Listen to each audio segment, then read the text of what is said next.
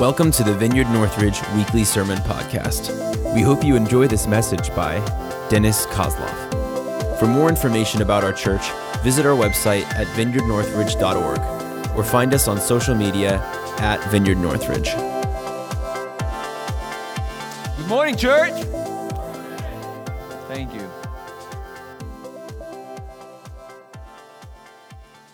Uh, I have to make a disclaimer before I start speaking because I'm going to make some people uncomfortable today by speaking about what I decided to speak today. And we did not coordinate this tightly thing or whatever uh, Wes was talking about right now. So I had no clue that he's going to do that. So it's not coordinated, it's not a setup. Okay, here I start. Dennis Kozlov, Associate Pastor. You know me. If you are here for the first time and you hear accent or you catch me butchering English grammar, that's okay. I have special grace from this congregation for that. Uh, because I'm not born in this country. I, I moved as soon as I could. yeah. And I love Ohio, and I love Springfield, and I love you. And because I love you, I'm going to talk to you today in a very straightforward way. And you know me, I can. Okay. Now I'm going to answer a question that some people have in their mind right now. Dennis, what's up with the suit? See, I'm a prophet too. yeah, well, I, I, I, wear it today for a purpose. I, that's not regularly my style. I like dressing up a little, but I like business casual. That's a little, that's severely overdressed, let's admit it. Uh, I brought this suit from Russia to America with me. And it's a very special suit. I use it in three times for three things only. I, I marry people in it, I bury people in it, and I talk about people and their money and God. And some of you go, oh boy. uh, but stay with me. There's a story behind it. The reason I'm wearing it is not just to impress you or show off. It's, it's, it's a token of memory of a practical lesson that God has taught me and my wife years ago. And I hope I will never forget this lesson. And I hope God will teach you this lesson. And I hope you will never forget this lesson. And if you do learn this lesson, I promise it's going to transform your life. It will, I know. It will move you from one way of living with God to a whole different level. Here I go. I'm going to talk about money. And money makes people nervous. Why talk about money? We as pastors, we try not to talk about money because church has a reputation of doing this all the time. And, you know, when I read the autobiography of uh, Benjamin Franklin, he was a smart man. So every time he would come to a Christian gathering, he himself was not very active Christian, but every time he would come to a Christian gathering, he would deliberately not take his money with him because he knew how good those guys are. So, well, anyway, you are all in different places in relation to that, but I'm going to ask big questions. And I'm going to ask you, I'm not going to ask you, I'm going to help you ask yourself those questions because you really are the one who can answer those questions, not, not me. So, I answered you the question what about the suit? So, you'll hear the story behind the suit. There is a story behind the suit. So, money is very important. Let's acknowledge that. Uh, people divorce over money, people fight over money, people break relationship over money. People are afraid to make relationship because of their money. I heard that young people today, that's one of the biggest reasons they list why they, they're not ready to commit to marriage because they're afraid they don't have enough money for that. Which is, I'm not going to go there, but anyway, that's important. But my my desire to you for, for you today is to really see the connection between your spiritual life and your money. There is a, there is a connection. Does God speak about money? Yes, He does. Does God care about how we handle money? Yes, He does. Uh, does the Bible speak about money? Well, somebody did the math for me and they counted 2,350 verses that talk about money and handling possession. That's a lot. That's a lot. That's why I have a I'm sanctioned here to talk about. By the way, this is a series called Unleashed. You basically unleashed Neil and me for several weeks just to, to seek the Lord, to ask Him what He laid on our heart, and just to release it. And uh, when He started talking to me, like, talk to them about money, I said, eh, why me? Why Neil? Not, uh, Like, why is it me, bad cop, all the time? No. No, no, no, I'm just kidding. Yeah, so Bible says a lot, and the Bible has tons about money. The Bible talks about how to earn money, how to save money, how to not to get into debt, how to get out of the debt if you got into a debt, how to leave an inheritance for your kid, tons of things, right? So I, I want to recalibrate our, our thinking about. So, but throughout the Christian history, Christian community developed few, and there are many approaches to money. Two dominating ones today if you're really religious and if you have a lot of Catholic background, you subconsciously think that money is evil. A lot of people think that money somehow bring evil to people. That is not biblical. That is not true. I don't have time to develop that, but money has a great power to expose what's in person's heart, not to bring evil into the heart. The, the evil is already there. It's like the steroids for, for whatever is in your heart if you have good things in your heart, money will actually enable you to do a lot of good in this world. If you have a lot of selfish, seeking, ambitious ideas about you, that will become manifest when money comes. Right? Would you agree with me? That's kind of so. I don't want you ever to endorse the approach that money is evil or the more money, the more evil there is. That's not true. We live in a broken world with a broken people, with a broken heart, and when they get a lot of resources, things get more broken. That's what happens. So there's another approach that is more prominent about us, evangelicals. I mean, I, I use a generic term, evangelicals, like Baptists, Pentecostals, Charismatic, doesn't matter. Those who, who really uplift the Bible. For some reason, these guys, a lot of these guys, and you may find this in your in the back of your mind, you tend to believe this, like, okay, spiritual, godly life when is, is when you learn to live within the means, which is true, amen. But it's, it's like when I have just enough to pay my bills, to take care of the essential needs of my family. I don't want anything beyond that. That's good. That's spiritual. That's godly. That's a bullcrap. I mean, I'll, I'll cut through the chase. That's not biblical. That's not Jewish. Have you ever seen a Jewish person thinking this way? And the Bible is Jewish, for those of you who forgot about it. So if your understanding of Old Testament is very, very different from how Jewish people understand it, something's wrong with your theology. You got that? All right, so these are two dominating ones, and I don't want you to hold to them. And if you find those shreds of this belief and those understanding, I want you to be set free. Because what does the Bible reveal to us about a general blueprint that God has always had for His covenant people, whether we're talking about Jewish people in the Old Testament or whether we're talking about new covenant believers? What is the one word that describes God's general idea. And I'm going to say this word prosperity. I'm sorry, it will, like, oh, red flags, alarm. I knew that. That, that Dennis guy, he's a prosperity gospel preacher. I'm not. Hey, listen, before 30s of last century, a particular style of mustache was very fashionable. It's called toothbrush mustache. For some reason, in 50s, it totally went out of fashion, never came back again. Do you know why? Adolf Hitler really ruined it for us who love this mustache style. So, not a, not, not, I don't think there's anybody today who would go public like that. But I bet you, like guys all over the world, every third guy, when they shave their mustache, they probably do that in the privacy of the bathroom. They just take off sides of it just to look how it looks like. well, anyway, so what I'm saying is Hitler done a lot of damage to the name Adolf. Yeah, I mean, I, I, I don't know, but I don't think this name is very popular in German-speaking uh, world.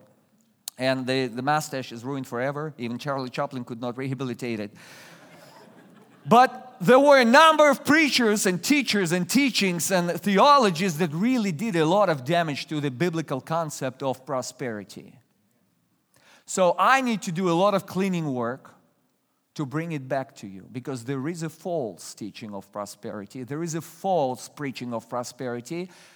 and there is a true, genuine biblical prosperity. And I want you to be so clear about it so that you will never confuse them, but at the same time, you would pursue and you, you would uphold what the Bible teaches us about God's idea for our life financially. All right? So, well, basically, you know what most of you probably know. And by the way, this approach, this let me let me coming back to this life of austerity and frugality when you have just essential minimum, but bare minimum. There is one prayer in the Bible. It's called prayer of, of Agur. It's found in Proverbs. And the guy is praying, and his prayer seems to support this approach that just give me bare minimum. He basically prays, God, do not have, do not give me poverty in my life, and do not give me any abundance. Just keep me right there in the middle, keeping the equilibrium. And he explains why. It's, it's found, I, am not going to have it on the screen, but it's, it's found in Proverbs 30, 8 through 9. He says, Two things I ask of you, deny them not to me before I die. Remove from me falsehood and lying, which is very good. Thank you, Agur, good boy. A plus. and then he continues to pray, Give me neither poverty nor riches. Feed me with the food that is needful for me, lest I be full and deny you and say, Who's the Lord? Or lest I be poor and steal and profane the name of my God. So don't take it as God's blueprint for your finances. It's one prayer of one guy who is very good at being self aware how evil he is. Who fully understands his heart's propensity and who lived long enough to observe the patterns in his life so that he noticed this strange phenomenon. Every time he has more than enough, he sins against God. Every time he has less than enough, he sins against God. So he gets to this point, he gets, Lord, I just want to stand on this one, one foot by one foot budget for the rest of my life, please. That's how I don't sin against you. Do you see what's happening here? Do you want it to be your lifestyle? That's not new covenant. That is not old covenant, even. That is very self aware. That's not God aware. All right, so I, I, I, wanted to, to, to get out of it. That's why I came back. So, so money is not evil, humans' hearts are evil. You shouldn't strive to live in poverty. No, no, no, no. You shouldn't strive to live in this extreme austerity and asceticism when you can only have one t shirt for a year. Please don't live like that. You're stupid if you live like that.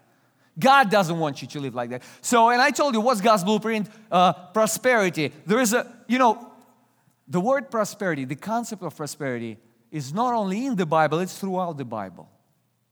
It's throughout the Bible. Beginning from the Old Testament, beginning from the book of Genesis, beginning from the very beginning.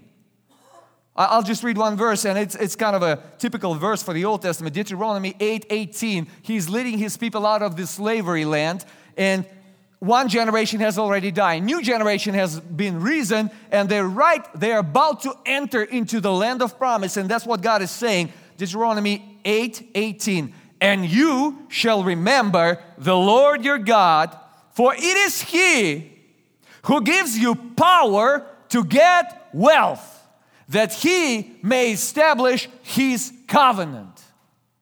You see he connects you your money and his covenant relationship with you. Do you see that?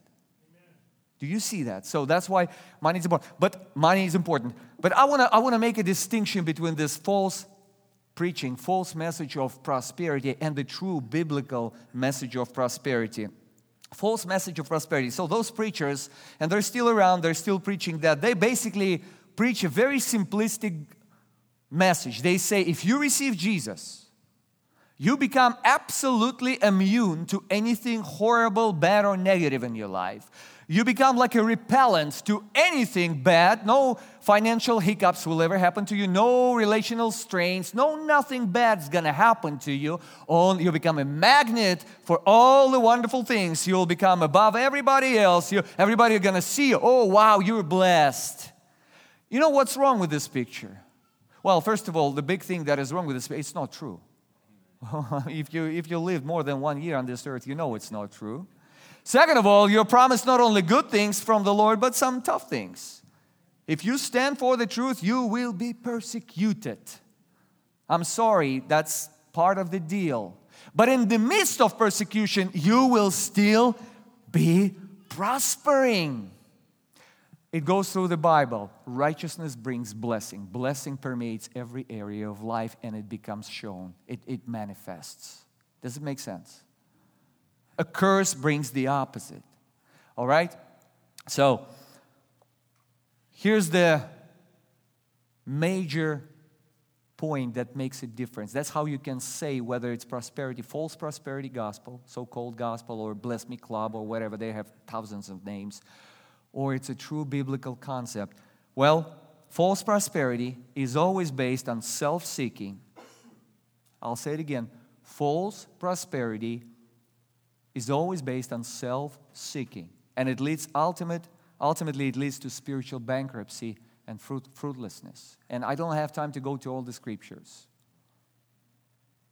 Remember the parable that Jesus said one man, one time, his land produced so much that was amazing. And it immediately revealed his heart. He said, Oh, oh, I'm going to live large now. I'm going to live on my dividends. I'm going to relax. I'm going to chill out. And God, you're full. Your life is going to be taken from you this night. Well, that's a false prosperity. What is the, my goodness, my no, oh, here it is. The true prosperity always starts with the proclaiming God's kingship over your life. True prosperity always begins with proclaiming, declaring, and acknowledging God's kingdom over your life. Always. And seeking His kingdom to come in your life. And seeking His kingdom to come through your life. Kingdom comes through a principle of stewardship. It just doesn't drop from heaven to your lap, it drops to your spirit and it goes out through your hands, through your words, through your money. All right? I'm going to read a uh, scripture for that. Luke 12, verses 31, 33. And I'll try to subdue my enthusiasm, all right? So, you know, sometimes I scream, I yell, I, I try to be more in a teaching mode today. But you know me, I, I have a hard time staying there. So, Luke 12, 30, uh, 31, 33. Therefore, Jesus speaking to his disciples, therefore do not be anxious, saying, What shall we eat? Or what shall we drink? Or what shall we wear? For the Gentiles seek after all these things. Gentiles are people who don't have covenant relationship with the Lord. So if you have covenant relationship with the Lord, don't you do that, Jesus says. So don't be like Gentiles, for they seek after these things. Their whole life is centered on trying to make sure they're financially secure. But here's how you should live, he says, for your heavenly Father knows that you need them all. Verse 33 But seek first the kingdom of God and his righteousness, and all these things will be added to you. I'll read it again. Don't seek what to eat. Don't seek how to make money. Don't seek. Don't make it high priority in your life. Don't lose your sleep over it. Don't lose your peace over it. Don't lose your attention over it. Recalibrate your attention and reset your attention on a regular basis on what's the most important thing, which is the kingdom of God. And God will take care of your needs.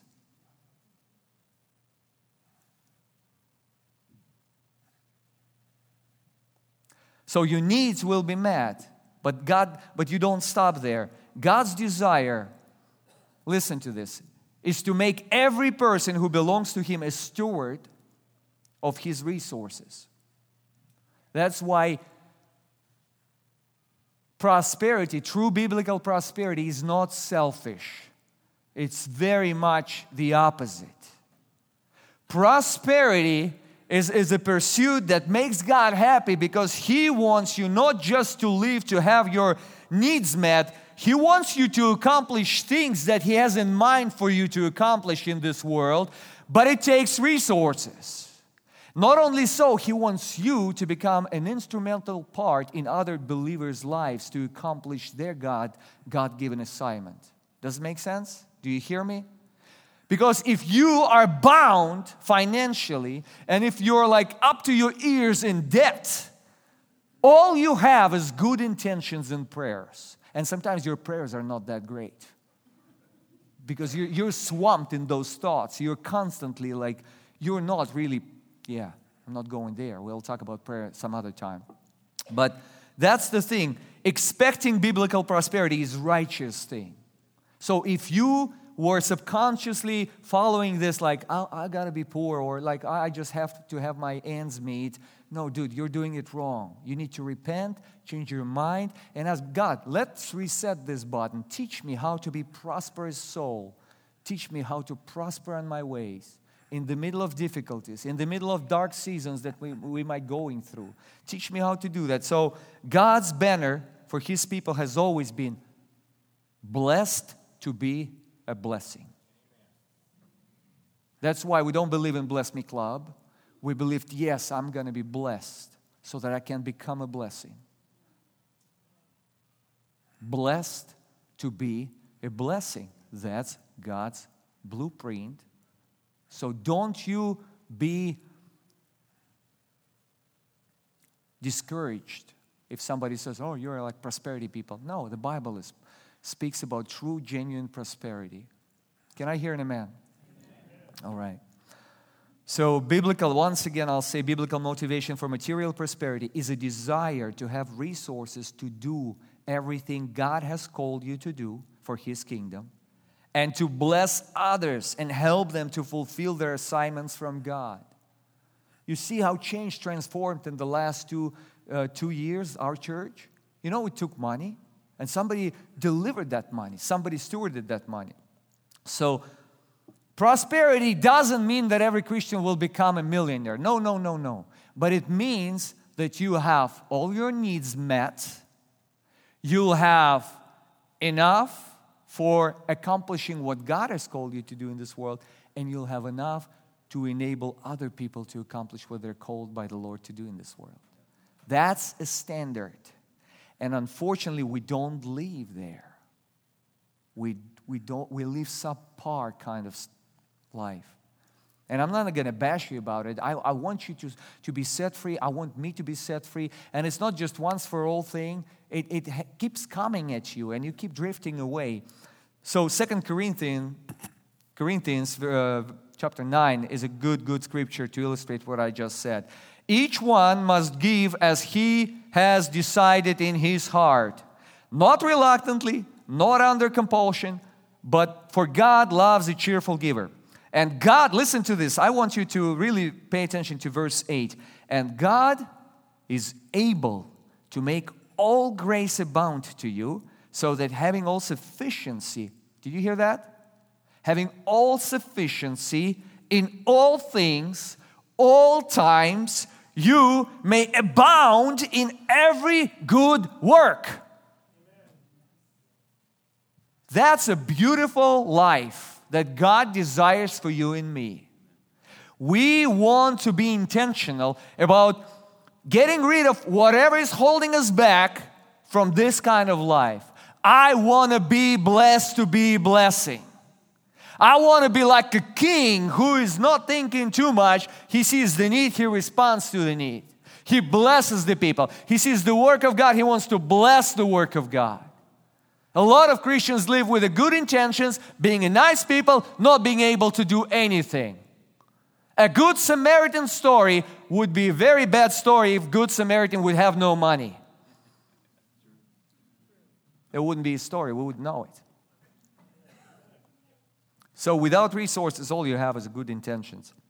So my question, why so many Christians don't live there? Why, uh, let's be honest, most of us don't live there. Most of us don't. Uh, as I was preparing for this message, one of the gentlemen, one of the brothers who was in the sermon prep team, he said, he read it somewhere, I guess, that an average American Christian spending patterns and their financial well being is no different from an average American non believer. So, an average American non believer is well, I'm not going to go there, but many of them, up to their ears in debts and they're not able to do much. And the Bible says if you are in debt, you are a slave. And if you're a slave, you have no freedom to do things that God has called you to do. You're doing what others tells you to do. Do you hear that? And a lot of us are living like slaves. So we read about Old Testament, I mean, early church when a lot of people were slaves there in the church, they couldn't do much. We living there. Well, so why, why is that happening? And I believe the main reason why we have a hard time moving into this lifestyle that God describes in the Bible is because we bought into a lie of separating financial material realm from God's spiritual realm. And we created what I call goosebumps Christianity. So we limit the experience of God to times and places when we say certain words about God, or we sing certain words about God, or we, we, we worship like we did today, and we had a goosebumps. And we said, oh, that's nice. I, I feel like I worshiped today. I got goosebumps. I got this like tingling feeling. Great. God must may be doing something. But then you step out of this time and place and you're not capable of doing anything for God, really. Because somewhere along the way, you believe the lie that these realms are separated, and you're trying, what's happening, you're trying to serve two masters. And Jesus said it's just not possible. I'm going to read that famous scripture to you. It's found in Matthew 6:24. No one, Jesus said, can serve two masters. For either he will hate the one and love the other, or he will be devo- devoted to the one and despise the other. You cannot serve God and money. It's just not possible. Here comes my story about the suit. I hope I have enough time to tell you. So, Neil was very honest and candid many times when he shared his story how he rediscovered the goodness of God manifested through the gospel by going through a very dark season in his life when he had an emotional breakdown, he had a depression, and he, he was that close to quit the ministry altogether. My story is less dramatic, but very similar thing. Uh, when I became a Christian, I was a teenager in 1992. And before I knew it, I got involved in all kinds of ministries. By the time I'm married, I have my first two kids. I, all of my income is coming from being involved in all kinds of Christian ministries. So I'm in ministry world for many years. But by the time, uh, I don't remember what year it was, I think it was around 2008, I already had my seminary degree, I already worked in Christian radio stations, I already held all kind of training seminars. I, I could teach anything on, about any subject in Christian world. But in my heart, I grew so dissatisfied, so disillusioned, so cynical. Because I've seen so many abuses in, in the world of Christian ministry that I really wanted one thing I wanted to exit. And I wanted, I really wanted to find a good secular job that would pay well enough so that I would have my life, I would have my bills paid, and I would have some fun in life. And I just did not want to be in the ministry anymore. And I was looking for that. But instead, my wife and I, we made very unwise financial decision and we saw an opportunity to get a great return on a quick investment, but we didn't have time, didn't have money to invest, so we borrowed tons of money and we invested, and it did not turn out the way we did. And by the way, both my wife and I, we, we, we were raised in a dysfunctional families. We've never seen good examples of how to handling money well, so we always lived at the verge of being broke. So we knew one financial secret that was very stupid, don't do it, but that's how we lived for years. Every time a chunk of money comes your way, spend it on a big thing as soon as you can because that thing is gonna shrink and melt immediately. So if you wait three more days, boom, you can't buy anything serious now. So like if, if big enough money came to buy a refrigerator, buy a new refrigerator for God's sake. Otherwise, like by tomorrow, you won't be able to. So, not a good strategy for living. Well, anyway, we, we got ourselves into this situation and we thought we, we're going to get by as usual. And all of a sudden, I began to realize we're not getting by. That was too much. All of a sudden, we feel like we're, we're plummeting down, down, down. And it started getting like a snowball, like an avalanche. And it started affecting my relationship. My, like, ah, oh, I started getting depressed. I don't know what to do. And it's getting bigger and bigger, getting out of the control. And I, I that Ah, and that finally brought me to the point when I needed to cry out to God. I knew all the principles about the Bible and giving and tithes and this and that. I wasn't excited about it. But God sent my, my way one man, and I didn't like him, but I did like him. He was not likable. But God said, This man has wisdom from the Bible to help you out. And I, I humbled myself. I came to the guy I don't like, especially his sense of humor. It was weird. But I had to put up with that. So, but I saw fundamental difference. I saw this guy knows how to live. I don't. I know how to survive. And my strategy of survival did not work any longer. And I said, Dave, his name was Dave. I said, Dave, can you teach me? Can you help me? And he was doing this Bible based discipleship and training. And he said, Let's see how teachable you are. Said, Okay, what do you need? I said, Like money. I'm hurt real bad and I don't know what to do about it. I have no clue. He said, Oh, yeah, yeah. The Bible talks about money a lot and I helped a lot of people. I'll help you. So he started coaching me and I started doing all these things that he told me to do. And hear what was happening within me. There was a childlike believer, little baby in me, who really wanted to see the hand of God move. And there was another version of me, cynical, cynical Dennis who has seen all, all of it and knows all of it. And the cynical Dennis, who is unbeliever, keeps telling to himself, Dennis, you know it's all, it's all math. There's no room for God to move in that thing. It's just math. Math, you can't have space in math for God to move. That's my cynical self talking. So, of course, he's going to tell you to start keeping track of your expenses. Of course, he's going to tell you to start budgeting, learning how to budget. Of course, he's going to tell you to start giving to church. Of course, he's going to tell you this and that. And it's math. And then another side of me was like, but I hope it's not just math. I hope God has a room and space to show himself. But cynical guy was winning, and I was doing his exercises. And my, my, my, my, inner believing childlike dude was really hoping to see a miracle, and he saw miracles. He began to see miracles, but not the way he expected.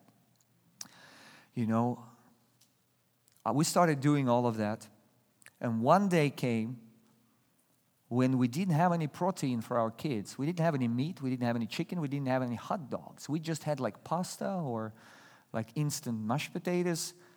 And I felt bad about it, not because of me or my wife. We went through the time when the Soviet Union collapsed. You, you couldn't, I mean, we've gone through time when there's no food nowhere. But our kids never had that. And I felt real bad as a father, like, how in the world I'm gonna just put a plain plate of noodles with nothing on it? I would, that hurt me. And I said, Lord, I don't know what to do. All I know is to borrow some money again. And unless you intervene and do something, I'm going to do that. But listen, I forgot to tell you what began to happen as soon as I started being coached by this man. The weirdest things began to happen. Remember the cynical me? Hey, just math. Remember the guy within me who said, who wants to see God move? So I thought God is going to move by just sending me cash and blessing me with some money, and it didn't happen. But something began to happen, something weird began to happen.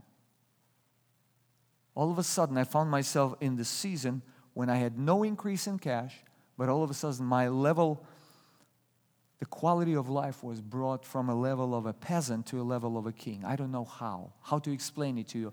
I started being, people would start giving me rides in the most luxurious cars. I started being invited to the restaurants that if I tell you how much one bill is, you would probably faint. I didn't know those places existed. One guy said, God put it on my heart to take you to a place to buy you a suit. And he took me to that place. And I went to this place, and I've never been to places like that. They dance around you. They bring you coffee and chocolate. They let you try anything. And they would measure you and they would keep your stuff you buy and they would tell, tailor you. I, a little, little baggy now because I lost a lot of weight, but that I used to look like a congressman in that thing. So I came there. I came there and they started doing all these dances and measuring and chocolate serving and i was like oh, what's going on so well anyway this guy begins to pay and i look at the price tag this suit is $3000 suit this tie is $500 tie He got me a t-shirt that was like $400 t-shirt. These shoes are $1,000 shoes. And things like that began to happen to me for three months straight. No cash in my wallet. And I'm totally puzzled. I said, Lord, what is it? I really, I, I prefer cash.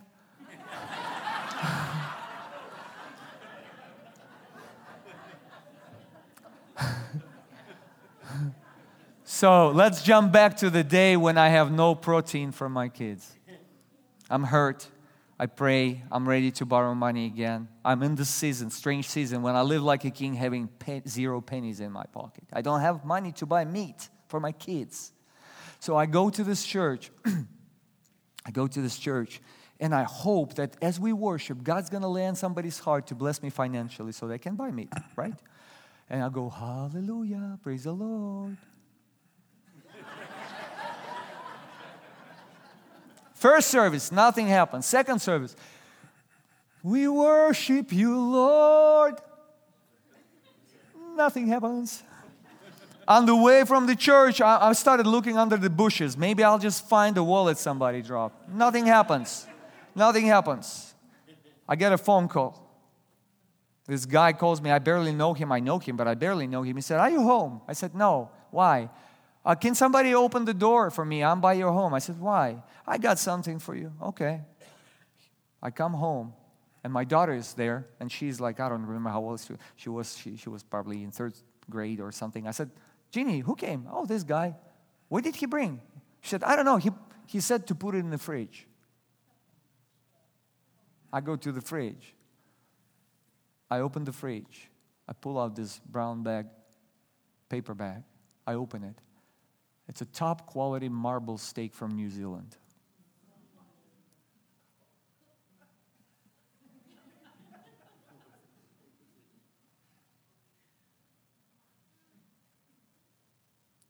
My cynical, unbelieving inner Dennis died that day.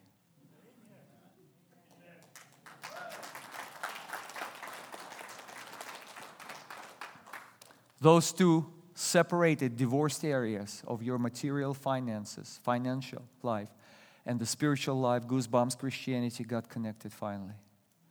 And I began to recognize that God is a true source of all the resources that you need. And when Jesus said you can't serve two masters, he says you cannot put your trust both in God and in the resources you need for life and ministry you should withdraw all your trust from all your resources and put it into God as a true source. Resources change, the source doesn't. Resources fluctuate, the source doesn't. You hear me? And I'm going to give you a very simple, I, I, I, ran out of my time, but I apologize, and I need to finish this message for your sake, for my sake. There's the simplest way how you can do this good repentance and restart your life and overcome this disengagement of these two different realms and bring them together as one. I'm going to read it in it's found in the book of Proverbs. And again, you're all at different places in your life. Some of you have always been good with budgeting and controlling money, and some of you are horrible. That's fine. You will learn those principles and those practices. But right now, I'm not talking about those. These are all secondary. I'm talking about the big one God as your true source. Don't separate life into spiritual and physical, it's all from God. God is the source of all good things. All good things. Your talents, your abilities. My ability to speak a different language that I, I wasn't born in it's of God. Well, anyway, Proverbs 3 9 through 10, it says, Honor the Lord with your wealth and with the first fruits of all your produce. Then your barns will be filled with plenty, and your vats will be bursting with wine. Wine. What does it mean to honor the Lord? You know, the phrase honor is not just to say something with your words. If one of the Ten Commandments said, honor your father and mother, you know what it means? It means take care of them physically, materially. Give them money when they're old. Take care of them that they don't need anything. Do you hear me? That's honoring. That's honoring. That's a biblical Jewish way of honoring. Not your Western spiritual, oh, I pray for you. It's, I mean, it's nice for you to say that. It costs you nothing. Well, anyway, what, what does it mean to honor the Lord with the, this is a, there's a principle of uh, honoring the Lord with the first fruits. That's how you acknowledge Him as your source. And I have to do some cleaning work here too, because unfortunately, in charismatic Pentecostal circles, they have put so much emphasis on the tithe and they made tithe a law for New Testament Christians, which is not true. I just read today give out of the cheerful heart, not out of compulsion. And there's so much compulsion going on in Christian circles because they scare you into giving, telling that you're going to rob God, and if you rob God, you're going to be cursed. That is not true for you. Yet, yet, the principle of honoring the Lord as an act of acknowledging Him being your source remains. You decide in your heart every single thing, good thing that comes to your life, you decide ahead of time to take a designated portion and to give it to Him. And by giving to Him, I mean to give to a place or a group of people that you believe is God's work, God's idea, God's, God's labor, and you give it for sure. Here's the th- another thing a lot of Christians don't give. They give, but they don't. You know, I worked at a Christian radio station. I, I one time got a phone call, and was an angry man. He said he heard some program on our radio station, and he didn't like it. And he said, I've been tithing to your Christian station, and I've been giving it for years. Now I want refund. I didn't tell him to him, but like, dude, you have given nothing. Because when you give, there are no strings attached. You forget. If you still feel bad about how your money is used by a local church you belong to, you haven't given, dude. You give as unto the Lord and you forget it. You trust, and God is going to do His part in your life. So, I, I, ran out of time, but I'm going to tell you please reset this area of life. If they're separated, make sure you bring them together. And this is the easiest way to do it this shortcut, in a sense. You begin to meditate on the goodness of God, and how much He is truly your source of everything. Remove any trust that you have for your resources into Him as a source and do it practically by, by deciding in your heart to take a specific portion. By the way, tithe is is it one tenth, 10% of anything? That's a good principle. It was before the law entered the scene. It was something that Abraham did, something that Jacob did, something a lot of Jewish people did, and all of them prospered. So I'm not scaring you into tithing. I'm encouraging, encouraging you into tithing. And here's my promise cool things are going to happen to you. Just watch it because God promised. There's only one passage in the Bible when God says, Test me. Test me. You know what I was doing with that stupid suit and all these things? I was testing the Lord, and He said, Just test me. See if I will not open the windows of heaven.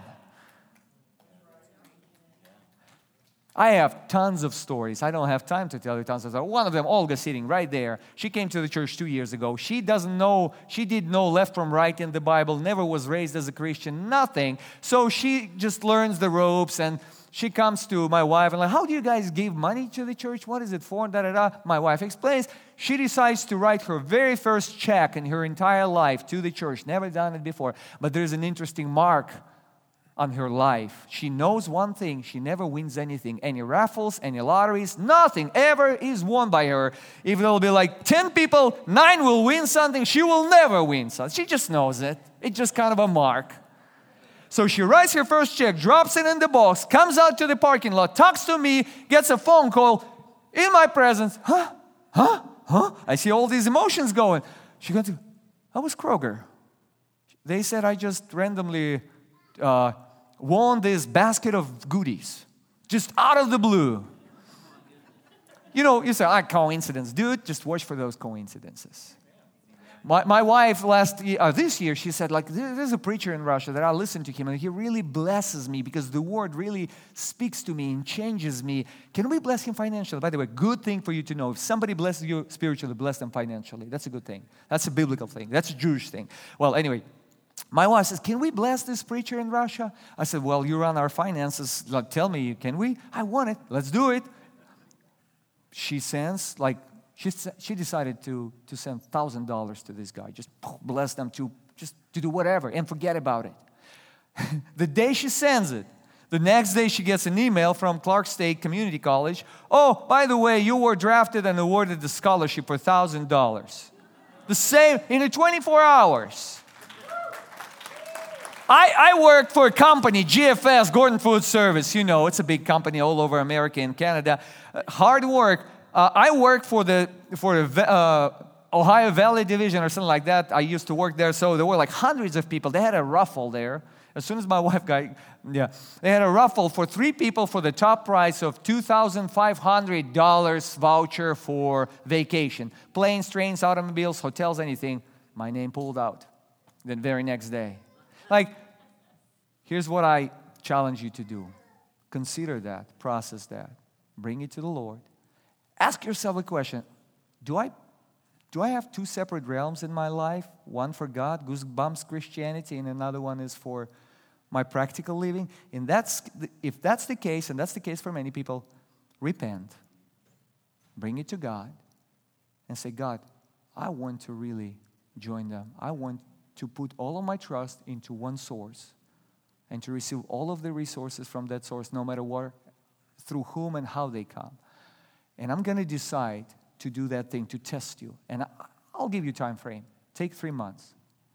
Start, if you're not a tither, if you're not a giver, start deliberately giving, start deliberately tithing. And I'm not even asking you to give to this church necessarily. You, you, you're welcome to. I feel, I think God is moving here, but you're welcome to give it to any ministry, any work, any organization that you believe does God's work and bears God's fruit.